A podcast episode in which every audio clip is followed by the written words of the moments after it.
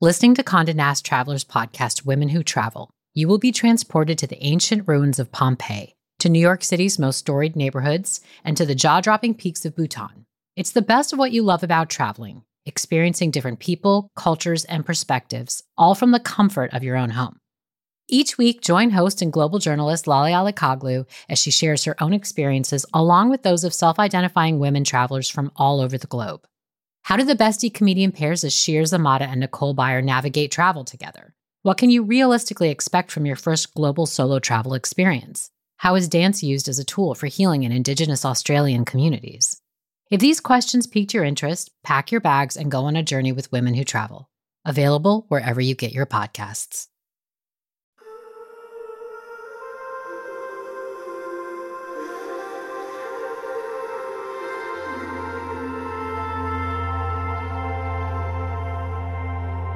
The line between my onstage persona and offstage identity blurs. It's not conscious. I'm just going. Go, go, go all the time. The proximity to people I think are cool and accomplished is addicting, intoxicating. I say funny things, and the right people laugh. That means they like me, right? As a young writer and performer, Sarah Benincasa found her voice doing stand up comedy. For years, it seemed better than therapy, but slowly, doubts surfaced. While the external validation she received made her feel successful and even loved, something was missing. In this episode of Meditative Story, Sarah shares how she came to look inward instead of outward for richer feelings of worth. In this series, we combine immersive first person stories, breathtaking music, and mindfulness prompts so that we may see our lives reflected back to us in other people's stories, and that can lead to improvements in our own inner lives. From Wait What? This is Meditative Story. I'm Rohan, and I'll be your guide.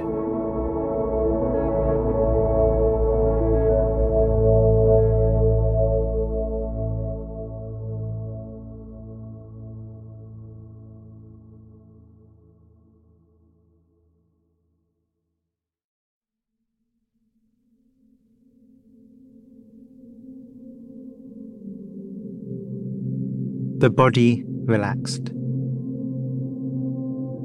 The body breathing. Your senses open, your mind open. Meeting the world.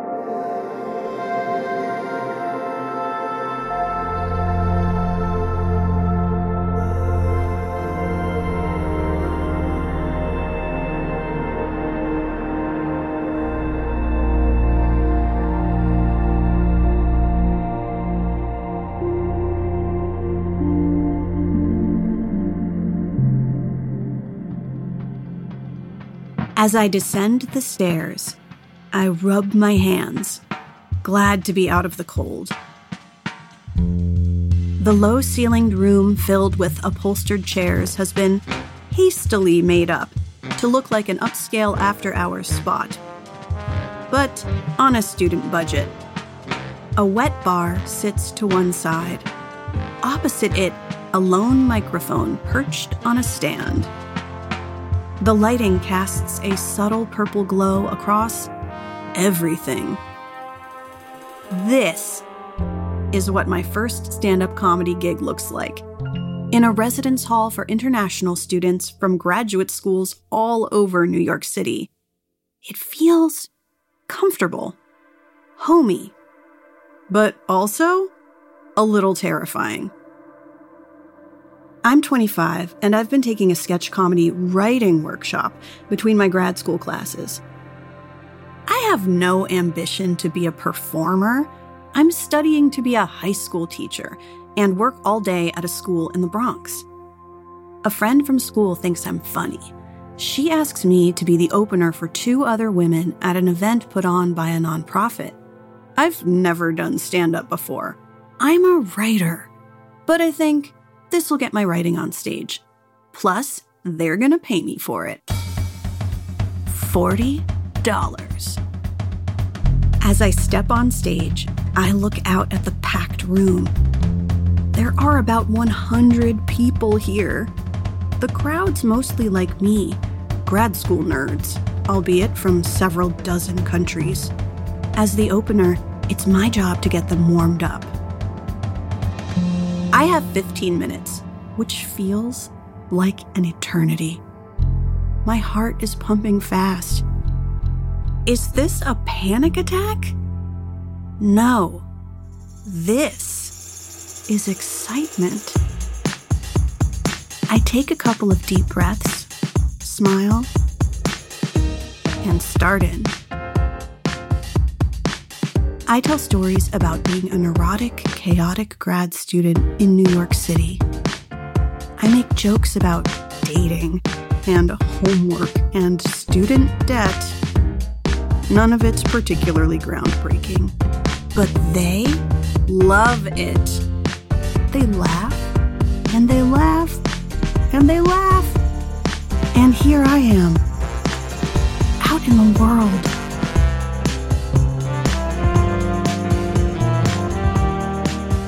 Being on stage feels like trying out a new identity.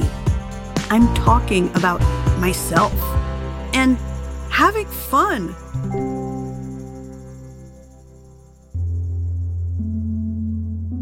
Four years earlier, a moment like this would have felt impossible. I'm going to college in Boston. I'm supposed to be at an honors program lecture, but I can't get out of bed.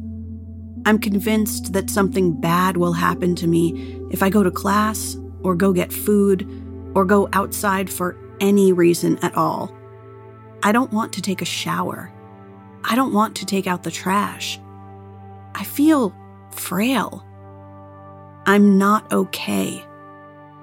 This has been happening more often for months. When my parents call me to check in, I admit only to not feeling well.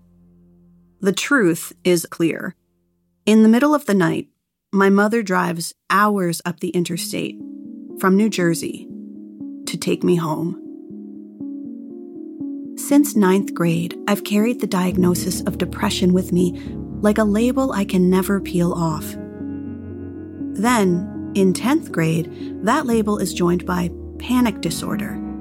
Now I get a new one agoraphobia, fear of pretty much everything. Feeling this way is terrifying.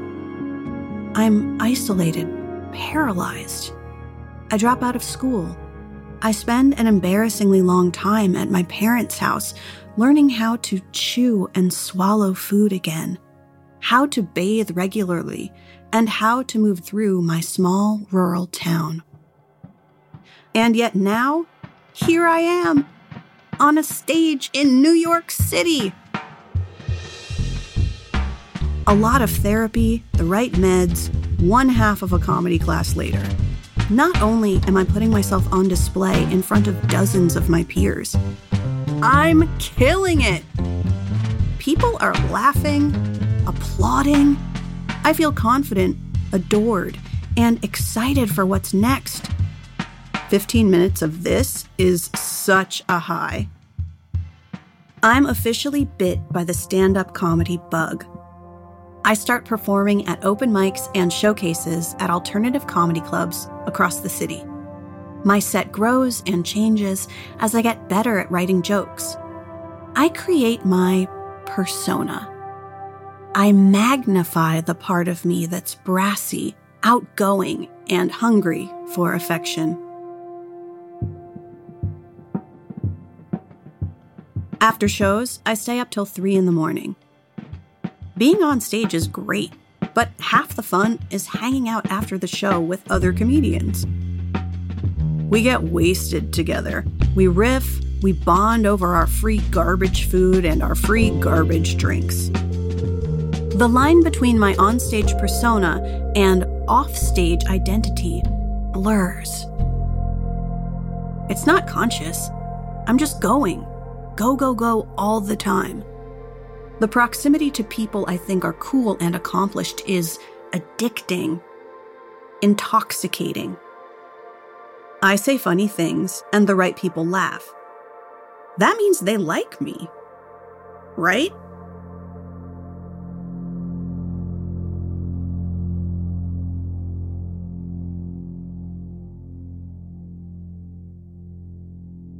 Let's breathe and notice how our body and mind is responding to the story. Does a time come to mind when you were attracted to a group of people and found validation? Community is so important to our well being. Let's make the intention to engage with the communities we're part of well, so they help build the qualities we want to build.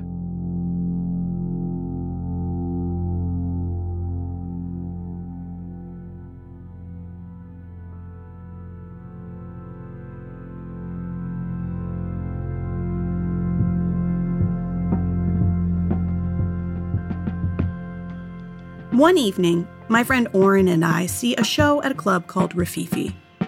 One of the comics is a standout. He's younger than me, but leagues ahead in his career. His set is great. When he's done, I assume he'll work the crowd and then hang out, join the roving party. But he walks through the audience, shakes a few hands, and then leaves. I can't believe it. It's barely midnight. He goes home, Oren says, seeing my expression. He does his thing and then goes home. I'm having trouble comprehending. Wait, but he's killing it? And he's not sticking around to soak up all the adulation? It never occurs to my love seeking, budding alcoholic brain that I could just go home, rest, take care of myself. But seeing it in someone else, someone whose work I respect, plants a seed somewhere that won't bloom for several years.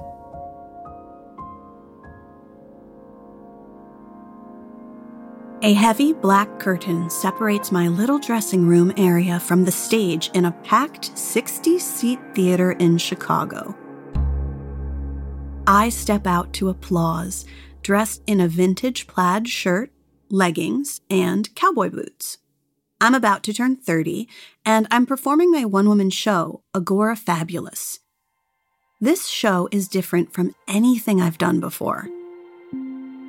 I'm doing over an hour of incredibly personal material about some of the darkest moments in my life. Doing these shows night after night helps me appreciate the distance I've found from the isolation and fear which once ruled my life. That person has been replaced with someone who commands the space, who shapes the events from my breakdown with wit and drama. As I bring the show to a close, somebody in the audience lets out a loud sob. I recognize it immediately. Gretchen! My friend since we were 10, who's here to see the show. Unlike me, she never cared about being popular or beloved in our hometown. She's not usually this emotional, and yet, here she is, crying in public. One of the most extraordinary things about comedy is how I can elicit a physical reaction from people without touching them or speaking to them directly as individuals. I can measure my success by how affected they are, by how much they laugh, or in this case, cry. It's healing for me. I feel seen. I feel loved. Hearing my friend cry, I get choked up. But even now, feeling so connected to Gretchen, there's part of me that thinks, don't lose focus. The final punchline's coming up. It's my job to leave the audience laughing. And I do. The joke kills. If I can continue to perform like this, I must be cured. I must be okay.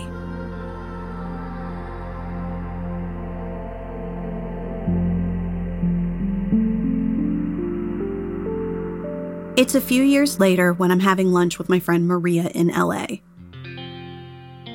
We sit outside at this overpriced faux deli near Hollywood.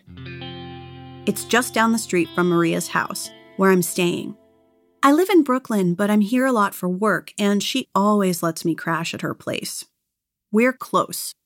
As we drink our gazillion dollar smoothies, I glance down at my phone to see a message from the booker of a local stand up show. They say there's a spot for me tonight if I want it. I look back up and realize Maria is staring at me. What? I say. She sighs. Then it begins. My intervention on how I've become a bad friend.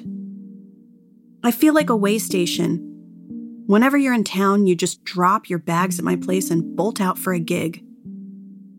This stings, but I don't push back. It's true. I usually come back to her place late, buzzed, and then I wake up hungover. The worst part is, she's been going through a hard time, grieving the death of a family member. I haven't made good on my promise to spend time with her. I feel terrible. My entire identity is so wrapped up in who I am on stage, online, or on screen. Instead of being available for Maria, I'm all about me, me, me. I don't blame stand up for the way I've been acting. It's just the medium I've found to feel worthy about myself and my choices. And in a lot of ways, it's helped me.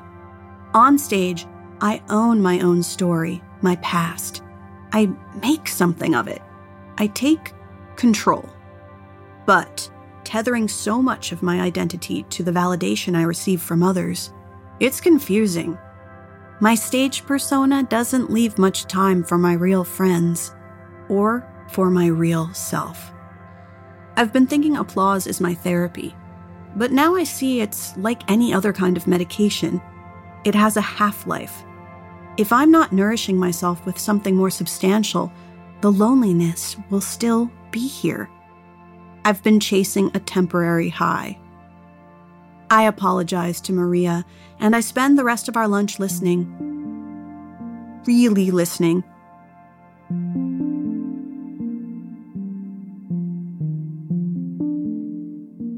The hair and makeup artist checks me for last looks, adds a little highlighter to my cheekbones. I sit on the couch across from the host. The cameras focus on my face. I've been invited to do a talking head segment on a live TV show. As a comic, I'm expected to say yes. So, I say yes.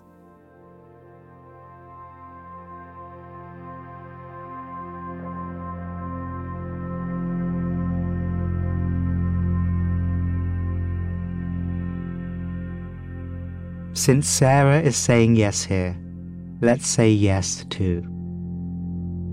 Saying yes to how we are feeling. Saying yes to what is happening within us. Knowing our feelings, our experience, and being open to it, not pushing it away.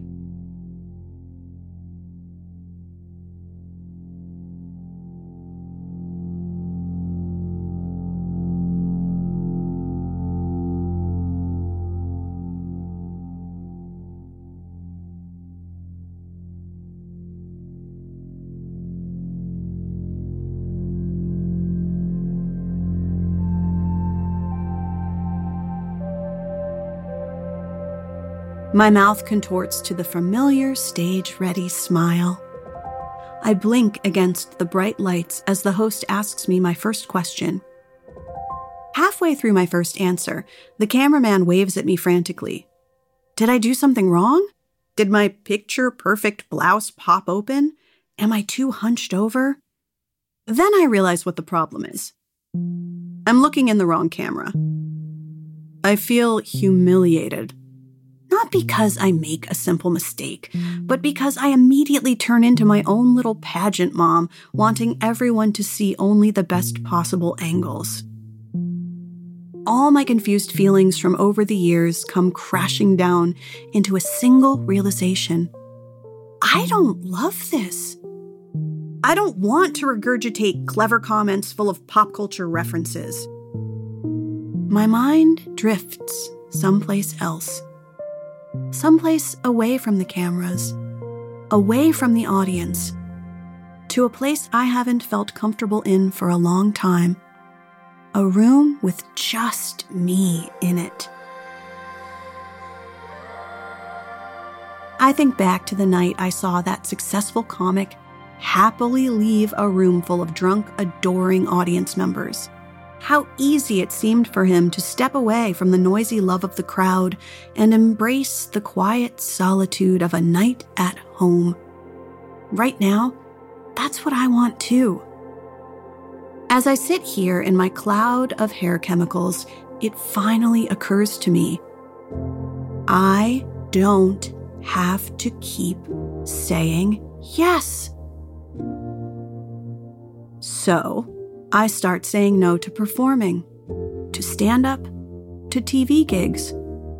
Not all of them, but I turn down the noise, the applause, the laughter, the validation that makes me feel so good in the moment and so empty the second it's gone.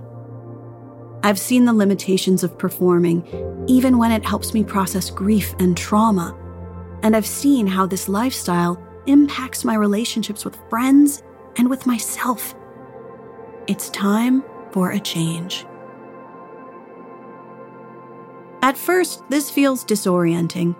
I'm pivoting away from work that has been the core of my identity. Plus, how will I know if I'm lovable or worthwhile if I don't have paying customers or a satisfied producer to tell me I did a great job? But in saying no, I find that what I want to say yes to is writing. And for that to happen, I need to get off the stage. I need some serious time alone. The joke's on me because guess what comes? A pandemic. When it hits, I get more alone time than I ever bargained for. But by this time, I've already stopped doing stand up. It's been four years since that TV spot.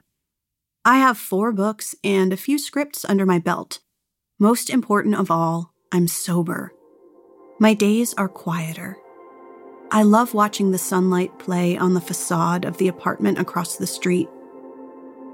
I wonder who lives there. I still haven't introduced myself because it turns out I'm kind of shy.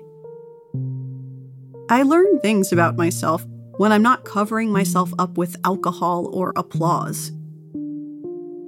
I take a sip of coffee. It's going to be a good day. Me, alone, in a room. And I'm not afraid to go outside. Learning to let go of other people's approval doesn't happen quickly.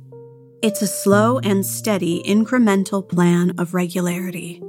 It's not sexy and it's not exciting, but that's most of life. I still like being good at what I do. It's important to take pride in our work, whatever that work may be.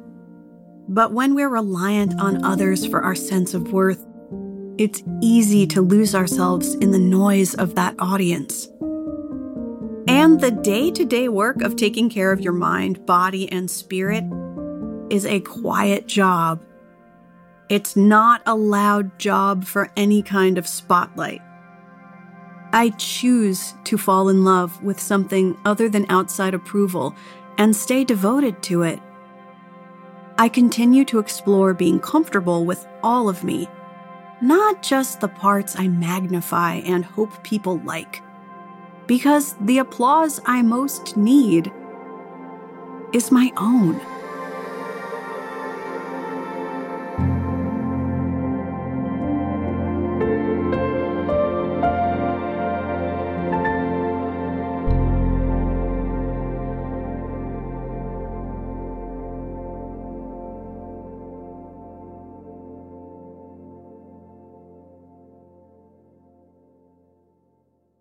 Thank you, Sarah.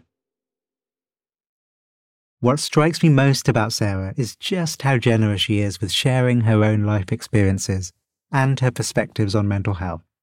All of us here at Meditative Story have learned so much from collaborating with her. So I'd encourage you to follow along and support her work.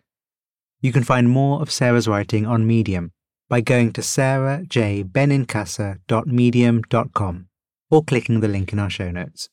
There, you'll also find links to some of Sarah's other work, like her new Substack newsletter and her podcast, Well, This Isn't Normal. Sarah's story has me thinking about boundaries. The stand up who chooses not to soak up the adulation after his set, but just to leave the venue and rest. The realization that Sarah needs better boundaries in her life to move forward. So let's start off our closing meditation with the theme of boundaries. Letting the body be in whatever position it's in.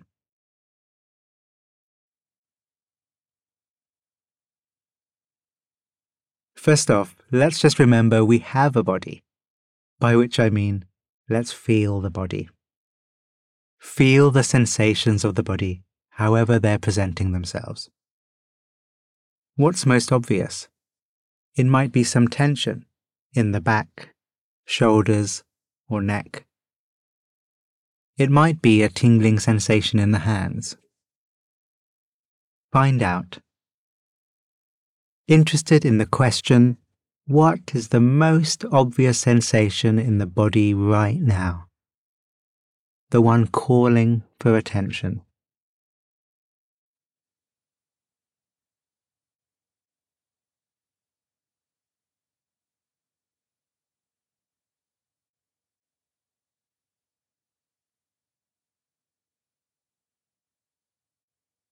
Let's drop that sensation now and rest our awareness back into the body as a whole.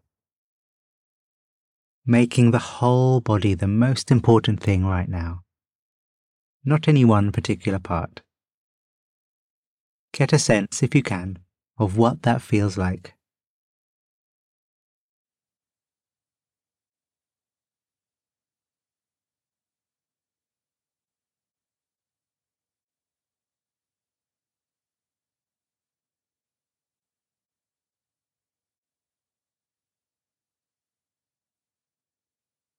And from here, we'll move our awareness to the boundary of the body.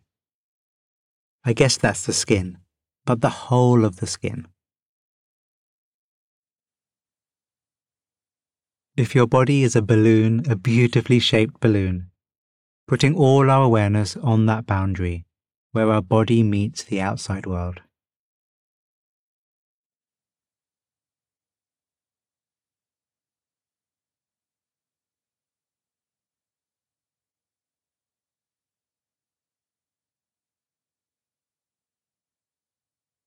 Knowing this boundary, feeling this boundary, the boundary of the body.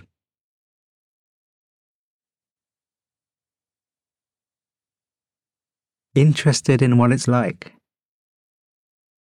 No need for now to get into the ideas of what it's like. Instead, just knowing what it's like directly. Direct, relaxed attention across the whole boundary of the body.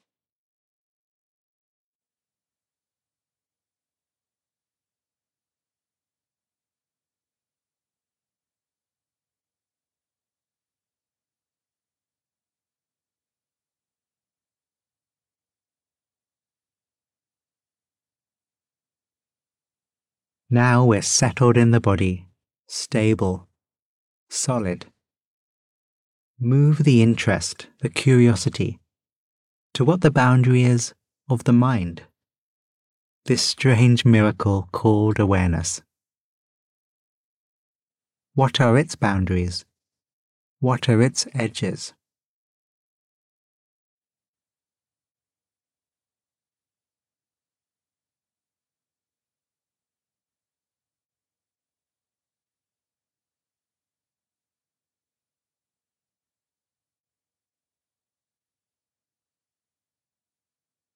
A big turning point in Sarah's story happens when she learns to say no.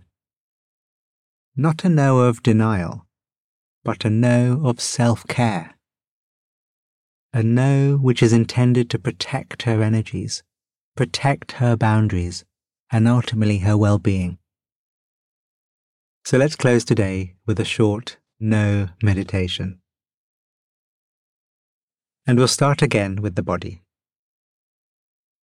Choose a sensation that feels solid, stable, like an anchor, somewhere that your attention can easily settle. Good ones to choose are the breath, the feeling where your body touches the ground, or the feeling of the body as a whole. Which one draws you?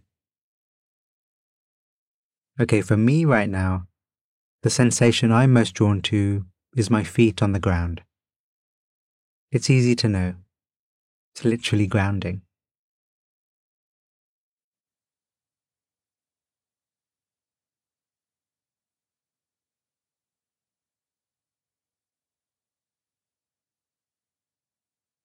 And what we're going to do is rest here. Simple awareness here. No big deal. Letting our awareness rest here. Pool here. And when we notice our mind getting distracted by this or that, we just say no. Not now, thank you. And come back to our anchor. resting with our anchor, hanging out there, and saying no to anything that is looking to break that rest, whatever it is.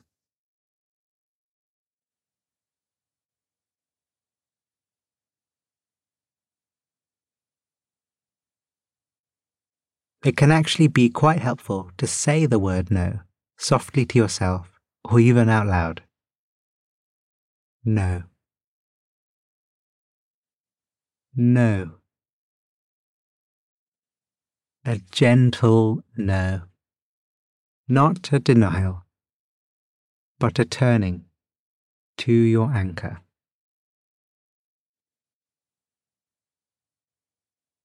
No. No, thank you. You shall not pass. My awareness is okay here. Here I rest. Thank you, but no.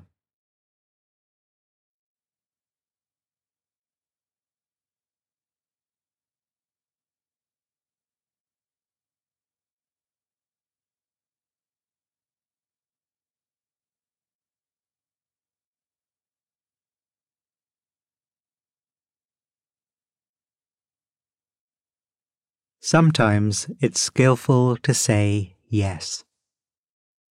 Sometimes it's skillful to say no. Wisdom is knowing which for when.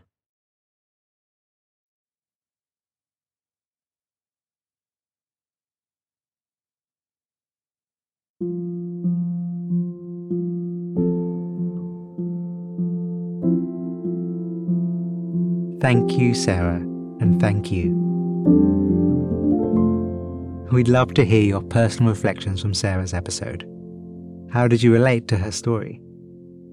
You can find us on all your social media platforms, or you can email us at hello at meditativestory.com. On behalf of the team at Meditative Story, thank you for spending time with us today. We love creating the show for you. And if the show serves you in a meaningful way, we'd love to hear from you. Would you take a minute right now to write us a review in your podcast app? When you leave a review, it really inspires our team, and we're a group who derive so much energy from understanding how meditative story impacts you. It's also a way for you to pay it forward by helping others discover the show. So if leaving a review speaks to you today, we'd really appreciate it.